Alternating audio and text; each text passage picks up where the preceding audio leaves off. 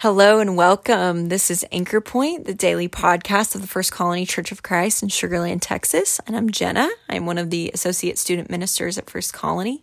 Thanks for joining us today. Today, we're going to be digging into John 17. This is a section of scripture where Jesus is praying for himself and also for his disciples and for future believers. I'm starting in verse 20 and going through 23. Jesus says, My prayer is not for them alone.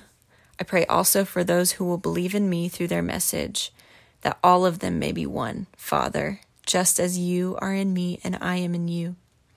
May they also be in us, so that the world may believe that you have sent me. I have given them the glory that you gave me, that they may be one, as we are one.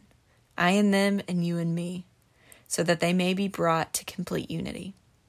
Then the world will know that you sent me and have loved me, loved them even as you have loved me.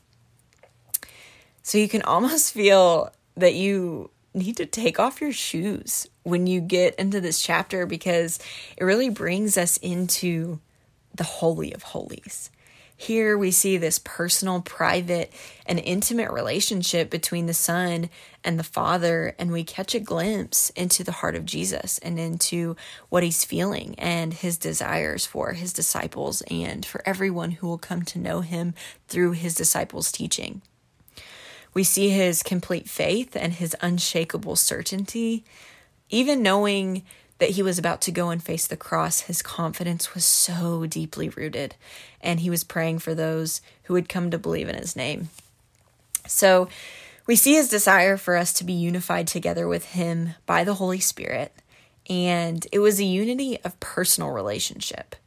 We've already seen that the union between Jesus and God was one of love and obedience, and Jesus desires that same unity between us and him and the Father.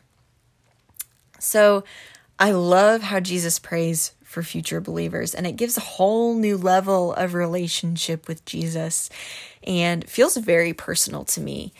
He is praying for future believers that that they us really will be one with him and the Father to have unity with them so that we can be one with them.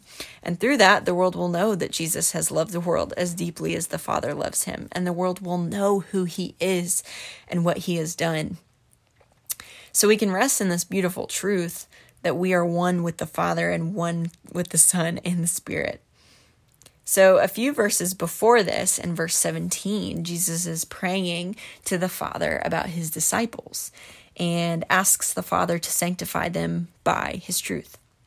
So, sanctified means to be set apart for God's exclusive use, and the Word of God sanctifies us. So, sanctification is this gradual process and a work of the Holy Spirit.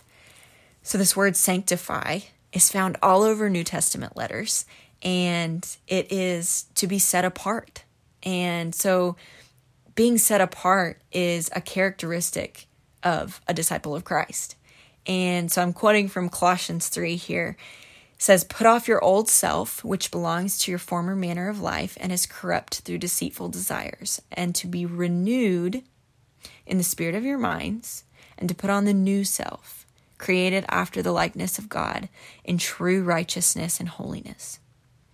We are to put off our old selves, to deny that flesh, and to put on our new selves who have been created in the likeness of God. For we are a new creation in Christ Jesus. And I love that, that we have this option to be made new. All of it's wiped away. We can deny our flesh. We can deny our sinful desires. We can deny our humanness and say, Jesus, make me new. And I love that about this.